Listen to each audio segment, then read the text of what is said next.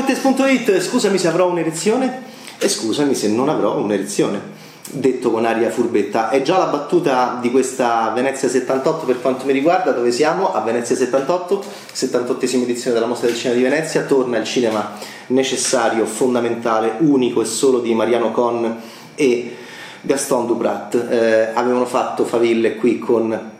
Il cittadino illustre, io adoro anche l'artista e adoro anche di Gaston Duprat da solo il mio capolavoro, insomma sono veramente i nuovi Billy Wilder, i nuovi Woody Allen e hanno un marchio che ha anche diciamo, influenzato l'Ostlund di The Square e cioè attaccare una delle pochissime zone che è ancora abbastanza eh, inattaccabile, anzi è cresciuta molto negli ultimi anni a differenza della religione e della politica, l'artista.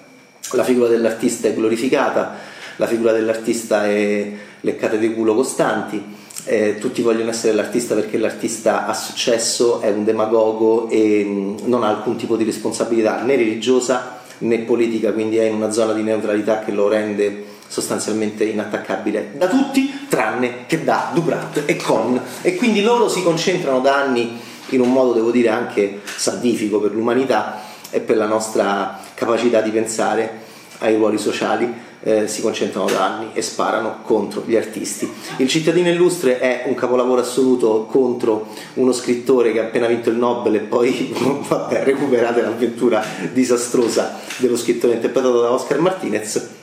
con competenza ufficiale che è leggermente, è un po' come fa la Cruz, è, è, un, è, un, è un 8,8 rispetto al 9 eh, di voto di cittadino illustre, leggermente meno stupendo rispetto al cittadino illustre. È in concorso in questa 78esima edizione della Mostra del Cinema di Venezia, se non vince qualche cosa ci diamo fuoco come Jan Palak. Di cosa stiamo parlando? Stiamo parlando di un miliardario che non è un artista, che non gliene frega niente dell'arte, ma ha così tanti soldi e sta per morire che dice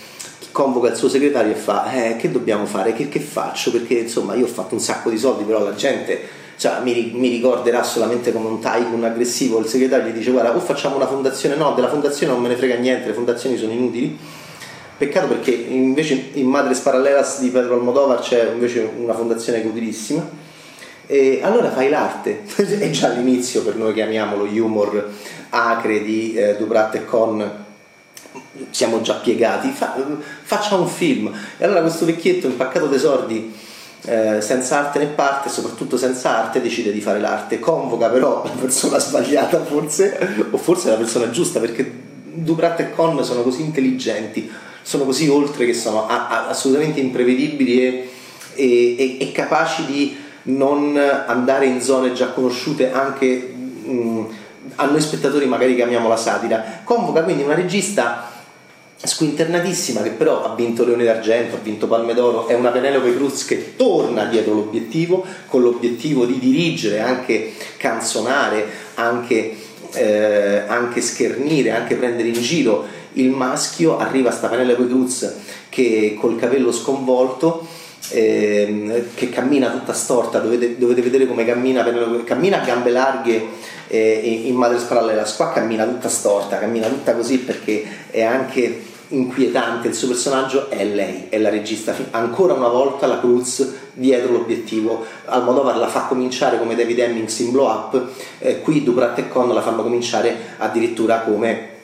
eh, Michelangelo Antonioni dietro Blow Up, cioè lei è la regista. Convocano sta matta squinternata eh, che eh, c'è già l'elenco dei titoli dei film finti, perché è un personaggio immaginario come io adoro, lo sapete, lo ripeto ogni, in ogni video recensione, i libri finti degli scrittori finti, a partire dal mio amatissimo Paul Newman, l'intrigo a Stoccolma di Mark Robson, che negli anni 80 davano praticamente ogni giorno su Rai 1. E, mm, sotto le mura di Croydon, eh, uno dei suoi titoli, c'erano i titoli finti ovviamente anche nel, nel, personaggio dello scrittore premio Nobel di Oscar Martinez del cittadino illustre.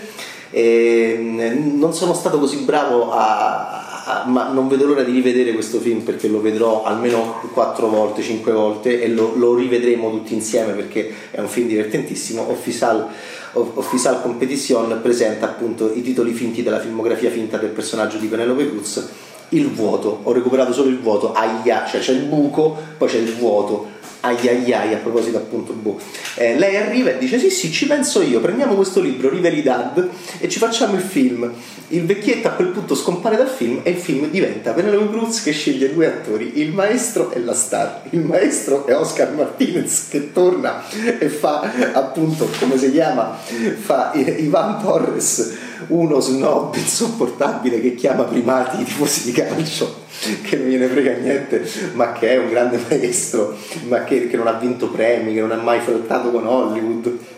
Un duro e puro che se deve viaggiare dice mi raccomando come solo Oscar Martinez potrebbe fare secchissimo mi raccomando io esigo di non viaggiare in prima classe. Quindi è un sinistroide insopportabile di questi che poi ti chiedi pure che tipo di pulsioni interne abbiano perché per essere così insopportabili arriva il maestro le vuole il maestro per fare due fratelli. Il film ha una trama assurda che ogni tanto ci, viene raccontata che non ha alcun senso. Comunque sono due fratelli che litigano. Per fare questi due fratelli che litigano la Cruz prende il grande maestro della recitazione che però eh, lavora